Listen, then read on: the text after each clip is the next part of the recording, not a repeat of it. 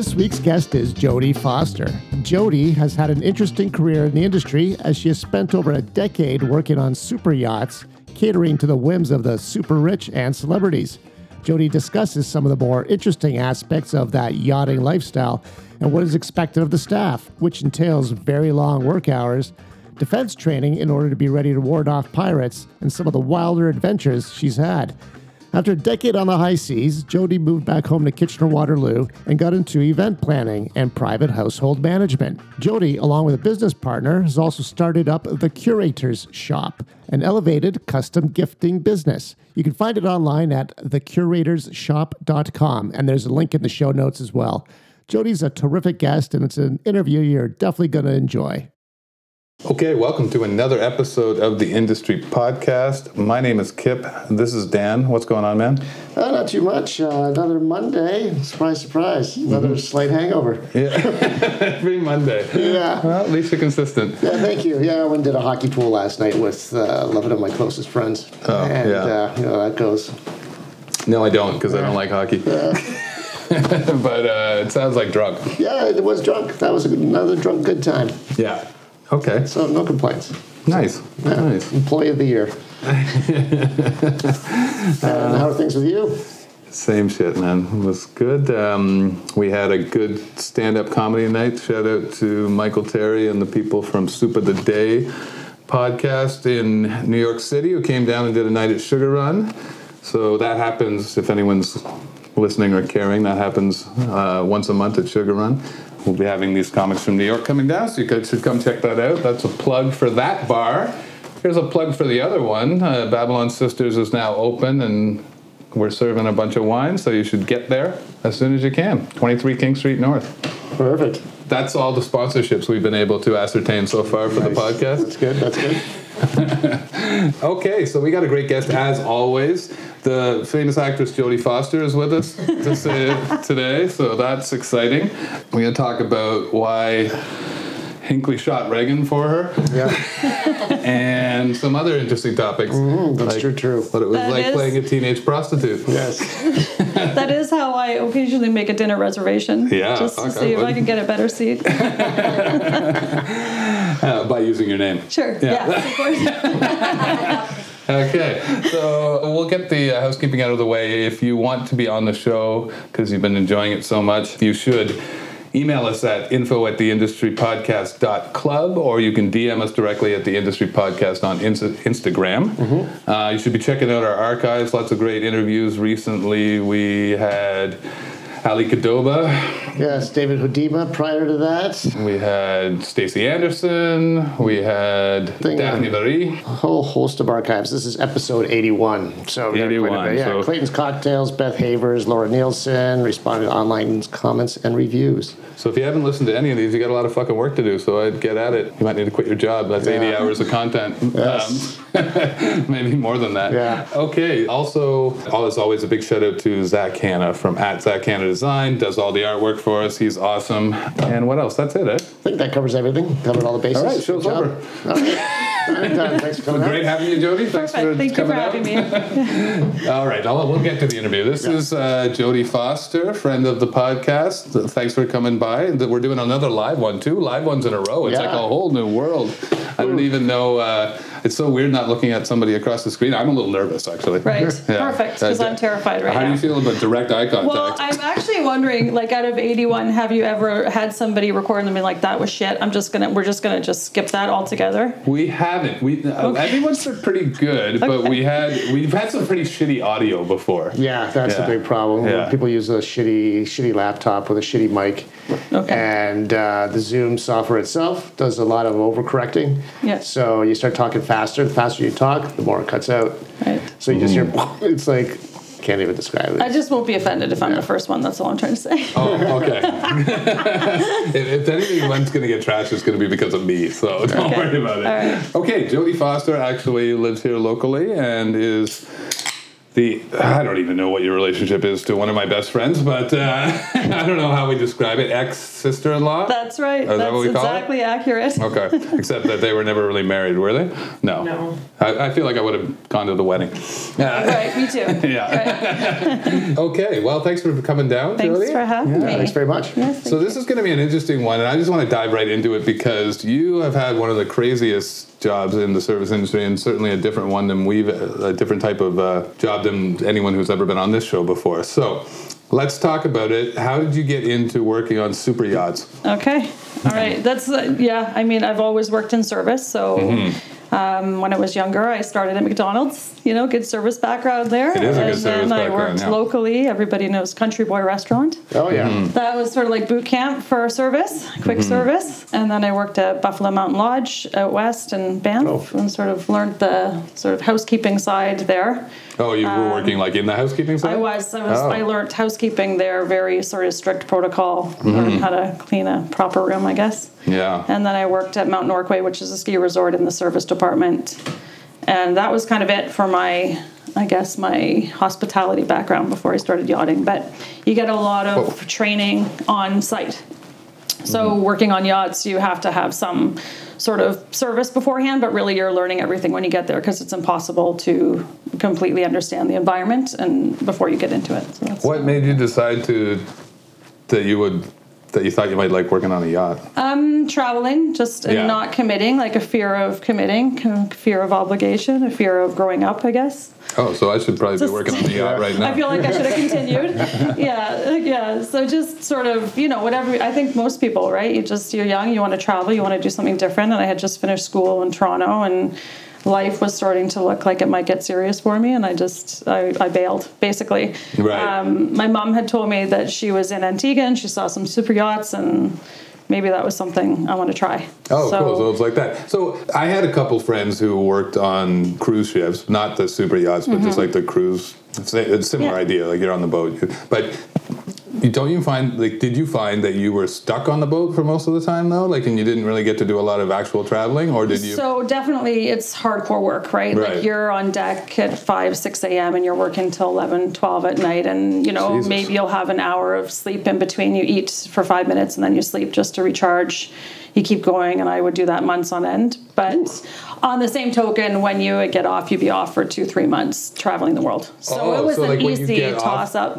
So like, how does it work? Like the boat docks somewhere, and they let you off at like some awesome location, and you're off literally for a couple months. So yeah, when the guests are on board, so there's two types of. I guess I should explain before. There's two types of boats. There's a, a private yacht Uh-huh. and a charter yacht. Okay. Both are owned privately. Right. But one principal will put it on the market for charter. Make some money back when they're not using it, or if they have a busy schedule and they're not interested, they'll just throw it on the charter market, Oh. and then guests will be able to rent the boat, and then you go here, there, and everywhere for a week or two or whatever the ah. And you're staffed to a specific boat. that's right. You're Yeah. hired by a principal, or you're hired by a captain that represents a principal. So And when the principal you, means whoever owns the boat. yeah, I refer to them as really weird terminology, but as our owner, Yes. Yeah. Okay. they were our owner. I wanted. I might start getting the staff to call me the principal. yeah, the owner, yeah, the Yeah, principal. yeah. So you sort of choose. Um, you're going to work on a private yacht, a charter yacht, and they kind of run differently.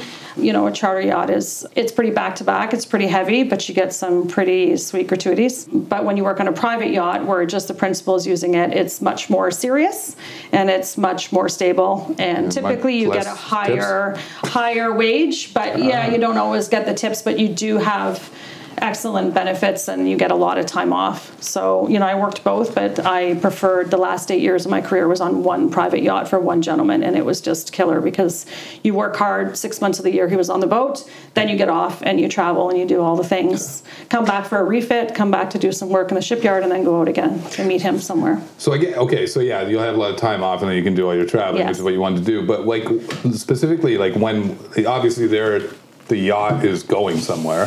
When they light up, I don't know. I'm not a boat guy. When they- port, Yeah. Uh, yeah, Sure. Fucking- Drop the anchor, Yeah, port. uh, yeah. Drop the anchor. yeah, when they drop the Next anchor, bar name.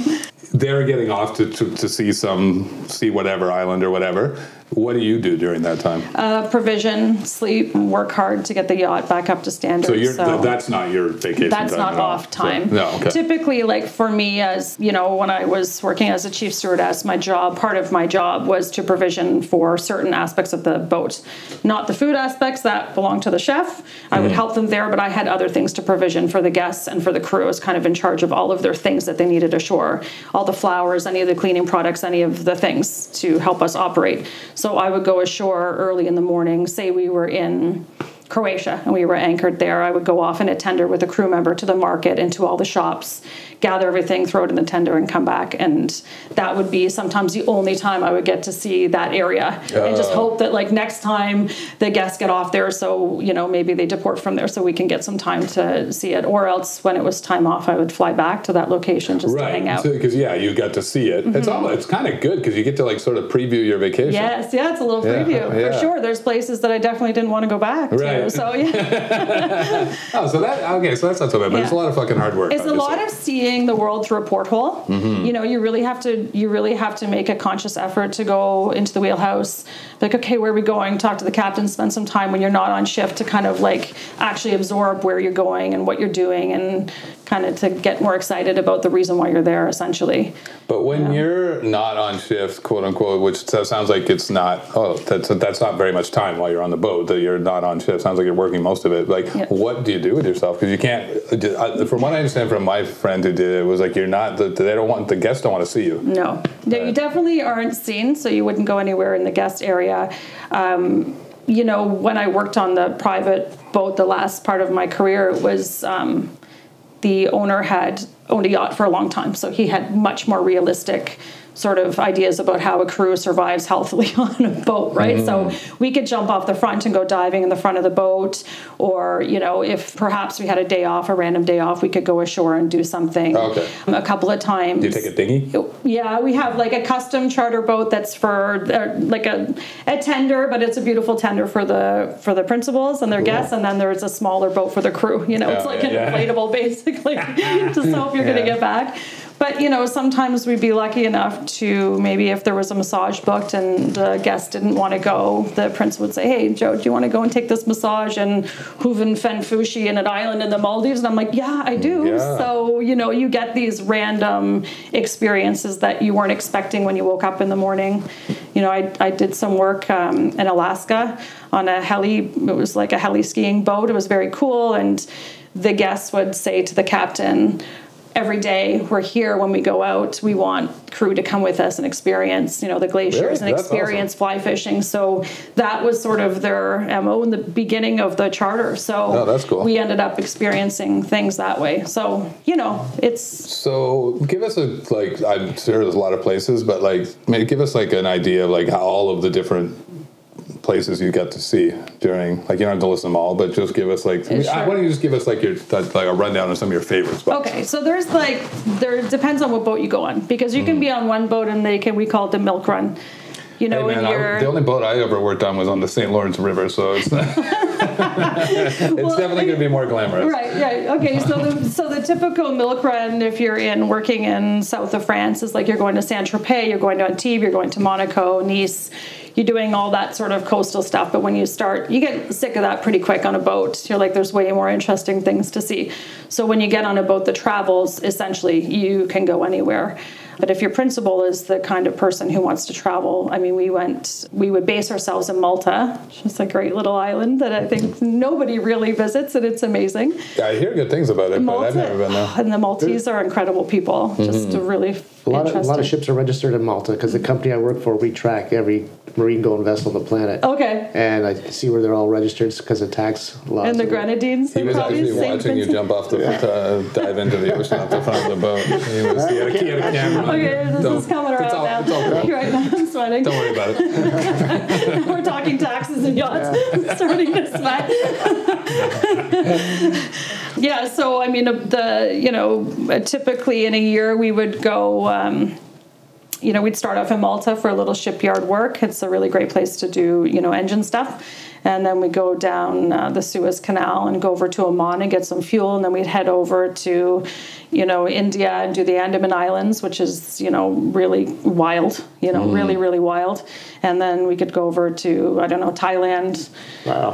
um, come back around, maybe go to Seychelles, coming back up. And then, you know, that was kind of like we really did move a lot on on our boats. Like I tend to work for owners that wanted to travel because that's essentially why I wanted to do it. And I did spend the first few years of my career on boats that were going up and down the east coast of the states and I was like, "Okay, this is beautiful, but I'm done. Like I Yeah. I want to see some I want to see some shit, you know?" Like you saw the Statue of Liberty a number of uh, times, enough and you were times. like, yeah. But you know, I have to say, like, good-looking I, yeah, she, she's good. you don't miss her. But you know, when you're, you know, seeing New York, everything looks different by water, right? I mean, it's a whole different experience. Like, yeah, it does look good from the water. it sure. really Yeah, does. And, yeah. Mm. and places look better from the water. They just do. So you may have gone to a country five times and been in the internal part of it, but then suddenly you're on the coast of it and you're looking at it from a removed perspective, and it's like, this place is crazy, you know. And that was always like exciting to see a country in a different minds, like just a different set of eyes, you know. And then okay, I'm gonna go back there. I know my uh, bar in Kitchener flooded with shit water the other day, and I noticed the, the view from the ass end of Kitchener was The much better Blackwater? from there. Blackwater tank? Yeah, yeah, it was, it was just a great view of the city. Right. It's like anything's better than what I'm doing right now. okay, so there's two things that we everybody wants to know about. One is pirates.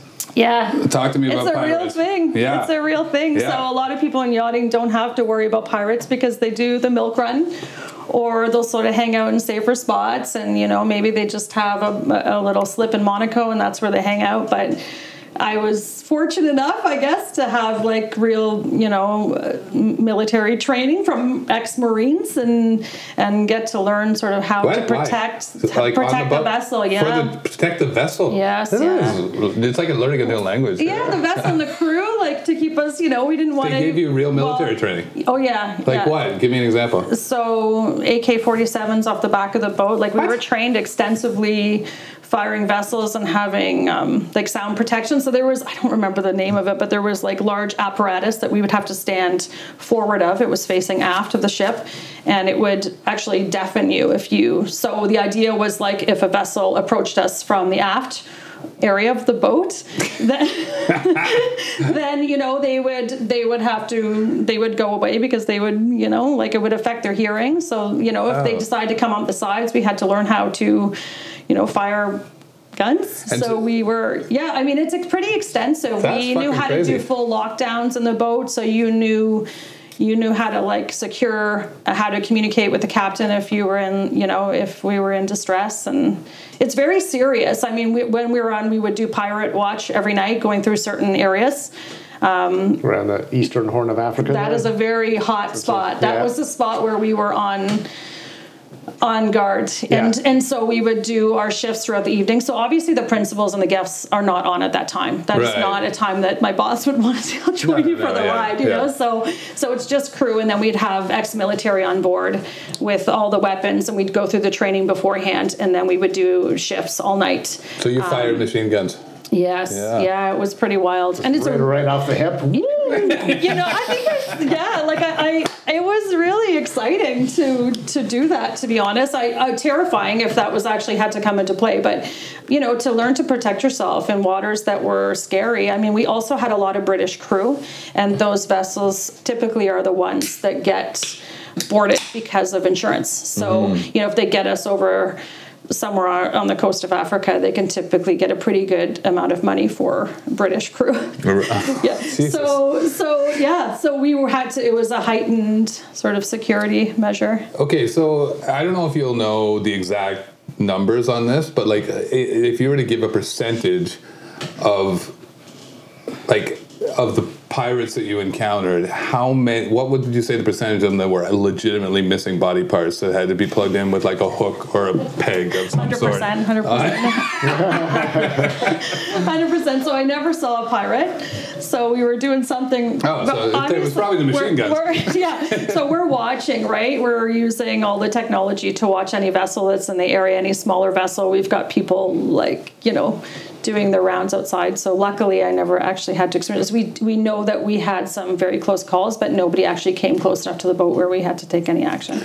Oh, you're lucky. That's, Very that's lucky. good to see. Yeah, yeah. Does it also help that the yachts could probably go a lot faster than a typical like a cargo ship, so you can kind of avoid some of that stuff? I think so. We could go faster, and it's easier to maneuver the stern, Mm. right? So they could move a little faster to create a bigger wake and just kind of, yeah. because those guys will come flying up little, little That's right. They inflatable board speedboat. fast. Yeah, yeah. Yes. Yeah, yeah, yeah. They see- throw ladders up, right? I mean, they're fast. Like, Really? there was a movie with Tom Hanks. I, this is a, this is I'm going to out myself on the industry podcast for anyone who's actually listening. I haven't seen any of these Tom Hanks movies because I hate Tom Hanks. Oh. I'm like the only person on earth who doesn't like Tom Hanks, but I'm sure he's a nice guy. But he seems, He seems like a he nice seems guy. like he's probably a nice guy. But I feel like there's some He was deep, in the dark TV show. secrets hiding behind that fucking too cheering exterior. He was in that TV show Bosom Buddies with Peter Scolari. Yeah, that was the last time I When enjoyed he dressed him. like a woman. That was the last time I enjoyed his work. Um, so I, I know there's a movie about him with pirates. Yes. I'm your, the captain now. I I've would- seen the trailer a million times, but Yeah, and it's No. based on a true story or whatever. Right. Were Like you I- on that boat? But that is how when I came back from yachting that that movie came out. Mm. and it literally shook me to my core sitting there because that's exactly the scene that we were set up for. Like everything that those guys were doing on the vessel is what we were being trained to do to protect ourselves on the boat. So it was very real to me when i saw that. I Oh, was wow. like this is the real deal. Oh, so well now you know. That's an accurate depiction of um, Piracy. piracy Modern in, day in a movie that I will never watch. Yeah. Um, okay, so the other thing that everybody wants to know about is celebrities. Like, obviously, talk Right. to us about some of the people who were on boats that you yeah worked on. it's funny because people want to talk about celebrities but i and there was celebrities and you'll for sure be happy to name drop but what i found way more fascinating is all these other people that have money that nobody knows about Oh, sure. Oh, yeah. that's Yeah. where I really was like, who are these people? Like, you know, especially the owners, because the celebrities tended to be the people that chartered the yachts. Mm. Whereas the guests- owners, guests are, of the they were principals, guests or yeah, they were coming along, whereas the owners were the ones with, With the real money. With the real money. Yeah. Um, but we did uh, some movie. I remember we were in New York City to do a movie with Hugh Grant and Sandra Bullock on the board on the boat, which was fun. One of my owners was best friends with Steven Tyler, so he came on regularly and was Steven Tyler has friends very cool. He was very cool. outside of Joe Perry. Oh my god. yeah, and then there's like How do Lenny you- how do you- Kravitz, all the. What, what, what did Steven Tyler dress like when he's not? Uh, do he still dress with all the all the kerchiefs and shit? Yeah, yeah, he just real? looked like for 100% Steven Tyler, like genuine what he looks like all the time. But I will say, like, he was super uh, kind. So he looked like an androgynous skeleton. Yes, yeah, okay. yeah. And he was with a beautiful model, you know, the whole thing, Yeah. like it was happening. But I remember him being, he came at a time where we were actually off. My boss wasn't on board.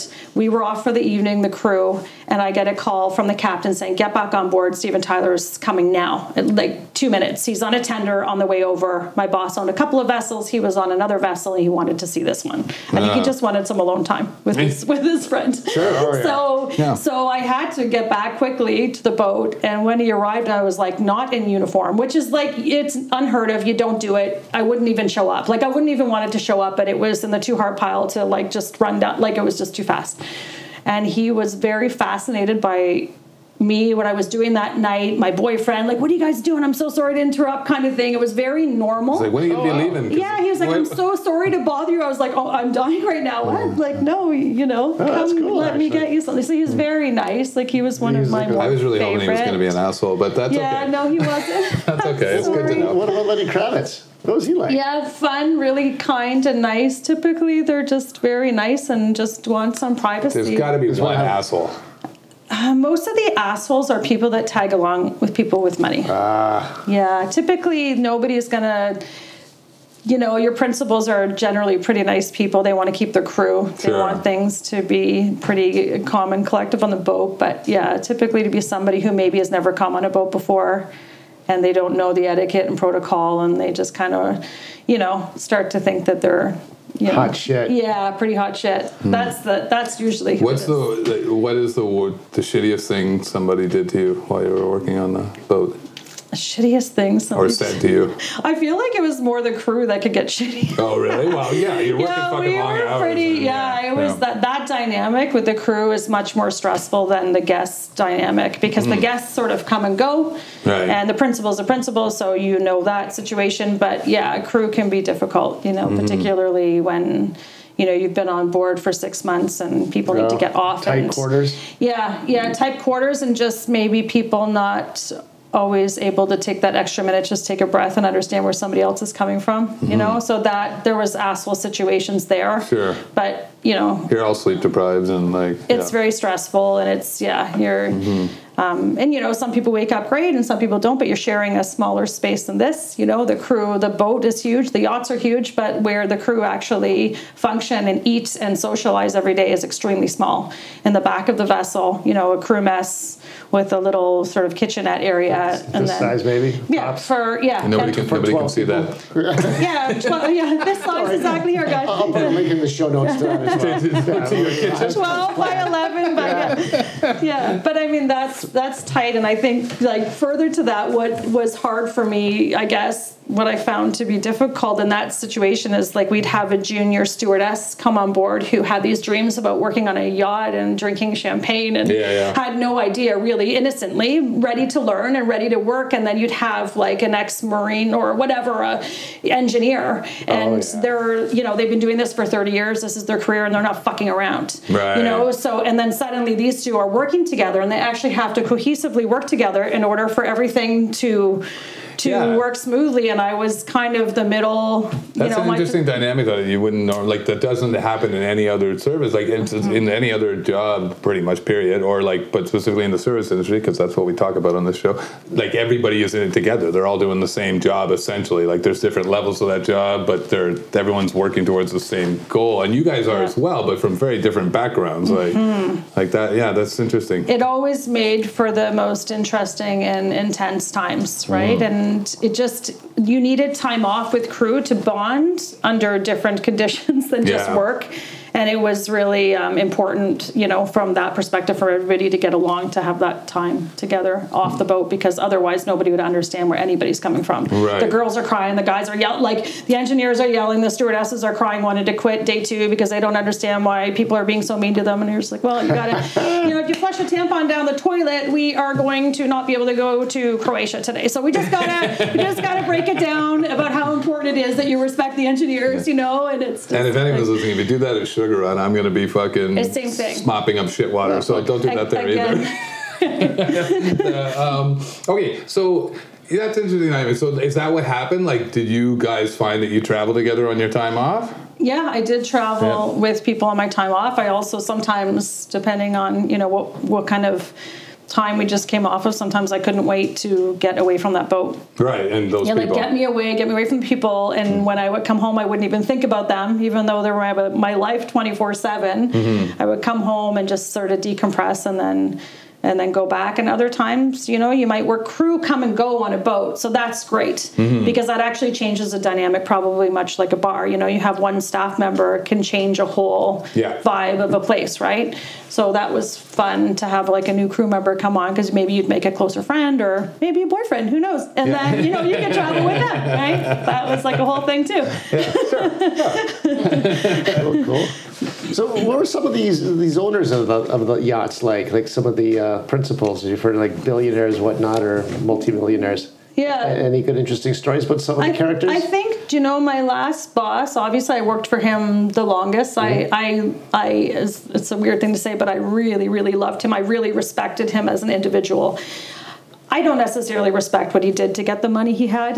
That was kind of Sure. when I, you know, you start re- researching somebody, you're like, no, not, I don't actually want to go down this rabbit hole. But mm-hmm. he was he was a wonderful owner to us, very consistent, and I think he was successful with his crew. His some of his crew have been on with him for 20 years, which is unheard of in the yachting industry. Wow. But he was consistent and he set out his expectations, so there was no question on how we operate things, how we approach, how we do things. There was no question, and the captain was very much behind him, making sure that he sort of embodied what that looks like for the rest of us.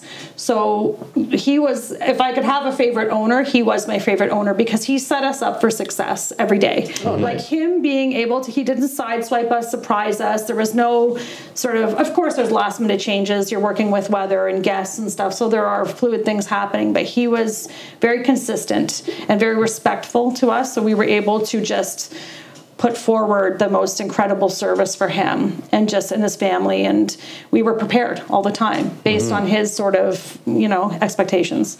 So i think for success he was my favorite because i felt like okay we're we're doing things right for this guy you know but he allowed us to do that. Yeah, cool. I mean some of them some of them are not like that right? It's yeah. last minute like you think you're going to have three months off and you get two days notice that 16 people or 12 people are going to join the boat and you're like okay here we go. So there's the opposite side too with the principal you know and usually those ones you don't stay you don't stay working for them for very long if if that's kind of it's like chaos all the time. it's just chaos but that's the same as like any bar job in a way yeah. like yeah it's like the key is to create a calm atmosphere where people make money and then you generally get people to stick around. Right. Yeah. yeah. Well you want people to feel secure and feel like they can do well. Like i always felt with my last boss, I could do well because he, he you know, we were prepared well. So mm-hmm. I didn't feel like it was a threatening position where sometimes on a boat with a yacht it can actually feel quite threatening because they can pull the trigger anytime they can say what they want do what they want throw money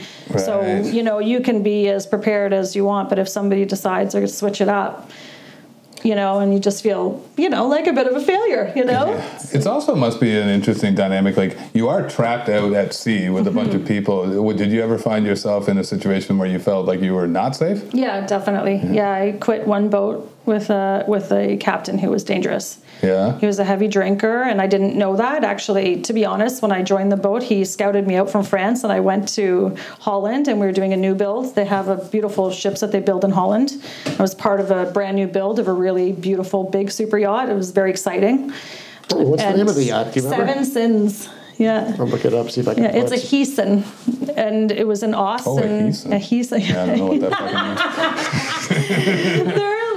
Beautifully built ship, and so it was a great opportunity, and everything seemed great. And then we went to sea, and it was just a very stressful itinerary. And before we knew it, the captain couldn't keep up with the stress, and he was drinking, and we were at anchor, and he left us in a storm in Villefranche. I remember in an anchorage in the south of France. It was just terrifying, you know, because you really do look for your the boss is the owner is the owner, mm-hmm. but your real everyday boss is the captain. Right. That's the man you go to or woman like you, you go work for the owner, but you're dependent on the captain. Hundred percent. That's yeah. that is your that's your go to person every day. Mm-hmm. So to have somebody unstable yeah. in that position is terrifying because you mm-hmm. really are.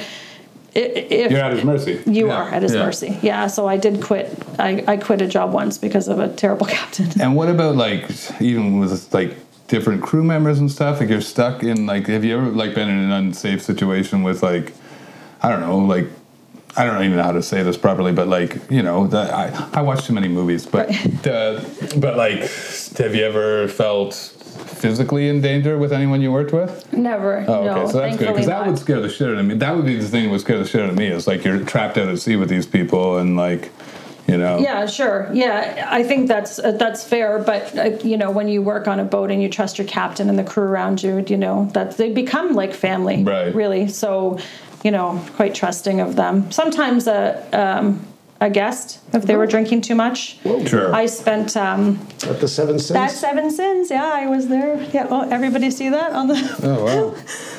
Yeah, yeah, so yeah, we're, this is the scintillating part of the right. audio only podcast where we're, we're, looking at pictures of the yacht right now, but it does That's, look pretty sick. Yeah. I wow. Think, I, I think one of the times that I think I guess was most threatening to me and it was a learning Shit. experience and take it as you will because it's, it's going to come out wrong here on land but in this situation it's just kind of like okay but we were um, i was working on a, a private boat and the owner never came. We were based out of the south of France, and I think I was there for two years, and the owner came once for a couple of days. And then we got a call. This is what I'm talking about. On a Friday night, you got to go to Russia. Mm-hmm. Somebody wants to charter the boat in Russia because they want. You have to go to Sochi, and I don't know if you guys know Oh, Sochi, the the, Olympics. Olympics, yeah. Mm-hmm. Somebody is trying to get a bid for the Olympics. It's all politicians. They need the boat in Sochi port so they can entertain all the diplomats and everybody else that are going to come aboard to get this to get to get the Olympics to get to Sochi. Mm-hmm. So we provisioned, and like three weeks later, we were heading over to Russia. And I remember the night that we arrived. You know, you go through the Black Sea, and you you think, okay, the, it's just daunting. The whole thing is daunting because you know you're entering a territory where I don't know anybody else in yachting that had gone on that trip. Mm-hmm. So we were then entering some space that I was like, okay, well, this is like a, a huge learning curve. And we got into port that night, and it was um, a lot of black Mercedes Benz, if you know what I'm getting. Yeah. there was a lot of s- special secret people there. you know, Yeah, there was yeah. a lot going on. Dogs boarding the vessel to sniff for drugs, people diving. Like I swear, I, we turned our engines off. We got shore power, and there was divers under the boat looking for bombs. Oh, um, like super intense. Uh, the freezer was being pulled apart to check tech, text, uh, check for like poisonous uh, food. Um, like our walk-in freezer that you know Wow. the chef had provision for. So it just went into this like next level, and this is our first like we just arrived. So did they find your stash of Molly? Um, So or- they didn't, you know. I was so I was so fortunate about that. But so so they, you know, we were kind of cleared in the port, and we were settling down that evening, the crew, and it was exhausting, right? You come from a month at sea, you're Sure. tired. It's it's a lot. There was on that particular boat, there was only twelve crews, so it's a lot. And we get a phone call, and the captain says, "Get up, get on deck. We're going out. We're leaving the port, and we're going out to anchor in front of this beach." What is happening? It's like midnight. So, but we had to go out there with our lights off, which is like highly illegal. But at this point in time, the captain actually was like, "Things are out of my control," Right. which is terrifying. Um, getting to your point, right? So Yeah. then we're out at anchor with our lights off, and then we were told to just sit there with our lights off at anchor and turn your lights on when you get a phone call. And then there was a phone call to the captain turn on your lights. We turn on the lights. And they said, okay, go back into port. So I turned around, went back into port. And it was very odd. And we all thought we were going to get shot at. Like, we really did think, okay, this is the end of, like, no, this doesn't happen in yachting. This is against all regulations, all rules, all protocol, all etiquette. The whole thing is odd. And we went back in, and um, and then we were told the next day that there was all the diplomats sitting in a restaurant, and somebody wanted to say, "Hey, I've got this yacht. In five minutes, I'll show you." You know, and then made the phone call, turn on the lights, kind of thing. And it was like a, it was like a power call, right? so they just wanted to show what they had. And then we went back into port, and just things like that scared me. Yeah, sure. So you know, and then in Russia, there's a whole. Um, this part might be edited out, but there's a whole other scene going on there, right? So I remember thinking or saying, like a week or two in, like I said to my captain, I think I'm out. Like I think I'm done. Like there was almost a mutiny on board at that point in time because all the crew felt the same way. It was just we were getting exposed to some pretty crazy stuff at a rapid rate, and it was it was a little scary. Okay, well, we're going to need examples now. Right. So, so just a lot of. Um, so a lot of people coming on and off the boat. A lot of young women, uh, prime ministers, presidents. Uh-huh. Right. They so. were, were any of them riding on a horse with lot- no shirt?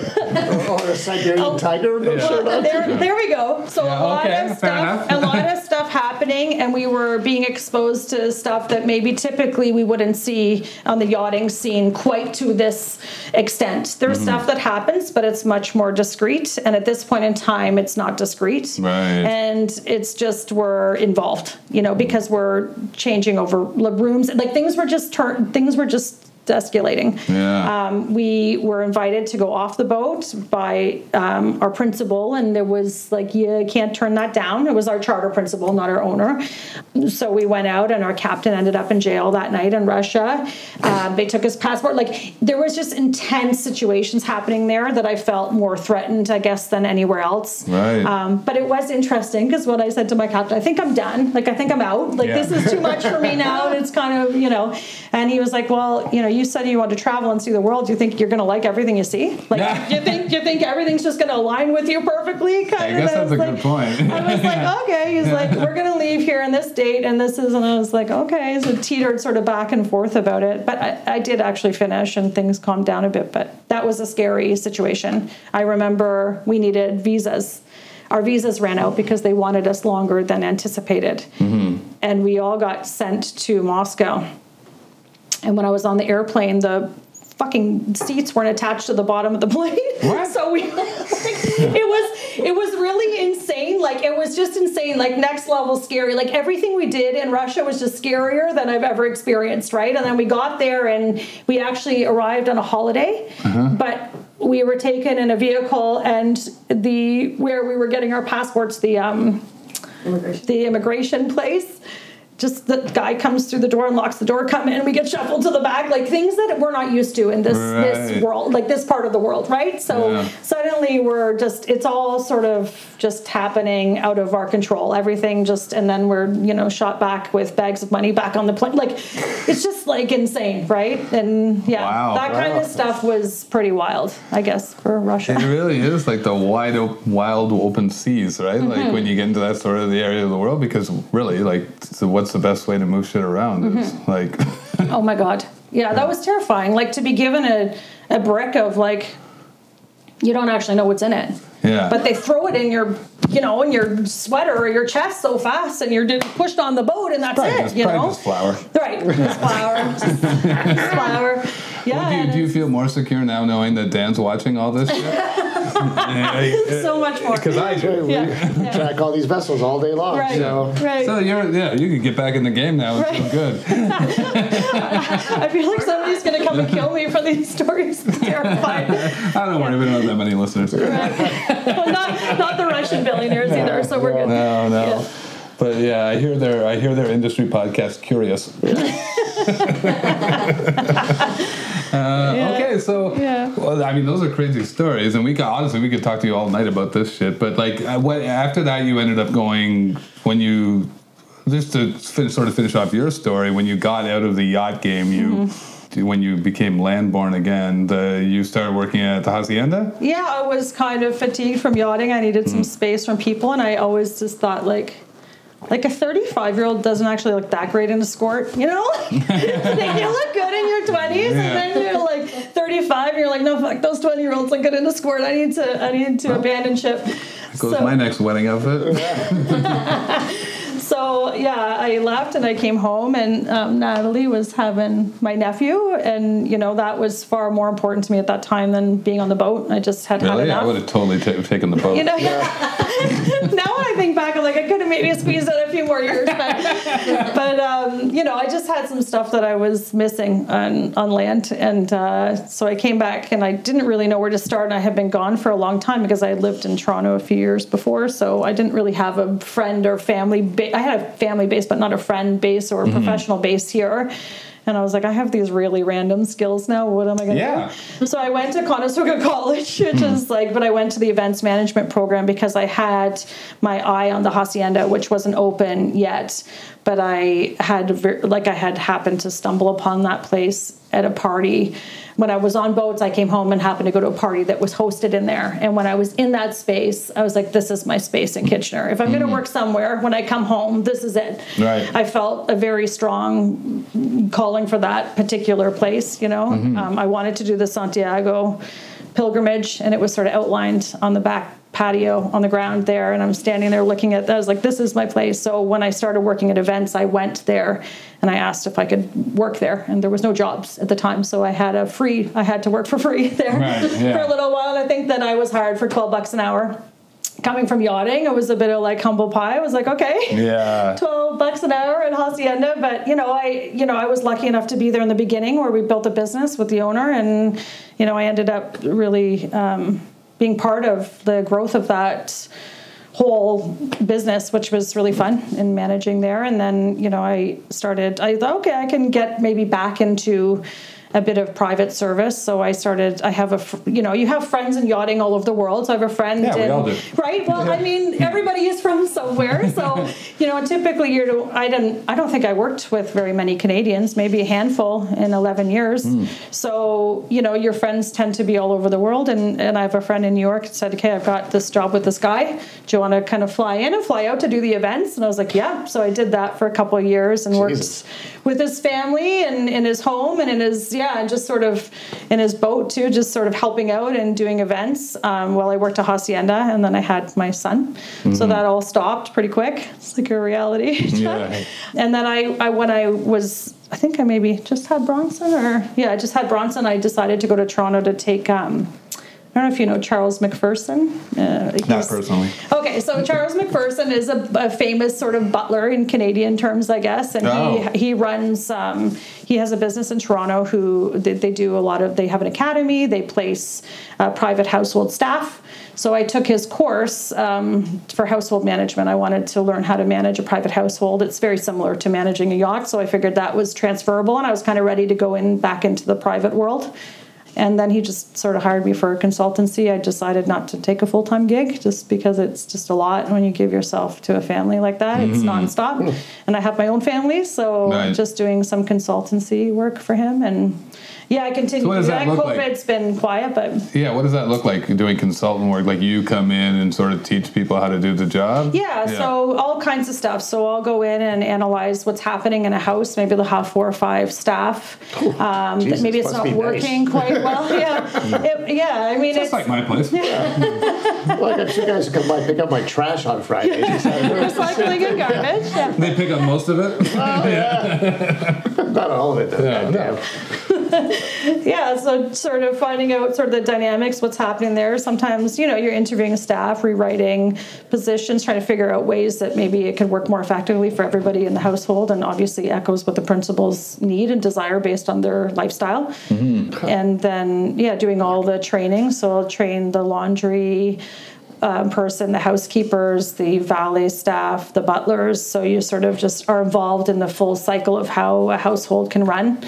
Um, and doing household manuals, you know, because every household has to come with a manual. So you write the manuals on how things operate. Wow. Uh, it's pretty extensive. It's pretty interesting. The private household sector is like a lot of people sort of don't talk about it, or I I don't don't know. people know that, it, Yeah, it- that that's something that goes on. Said the private, it- private they said it right there. The private household sector. Yeah. Right, Oh, that's right. private. yeah, Right. it's private. Right? Yeah. Yeah, but from from yachting, it was a very natural sort of Like jump for me right? to be, but it almost was too much. Like I, I was like, oh, I'm remembering too much Yeah. about how this We- was, and it just, you know, I'd sort of, I guess, yeah, just not that interested in working in that environment anymore as much. So doing the consultancy is really great because I go in and I feel like a hero. I can go in and, Yeah. and figure it out and help people and train the staff and relate to the principals while relating to the staff and get everybody to kind of come together to communicate well and everybody to feel good Mm-hmm. and then sort of move on. So Is What- most of that based around like locally, like Toronto,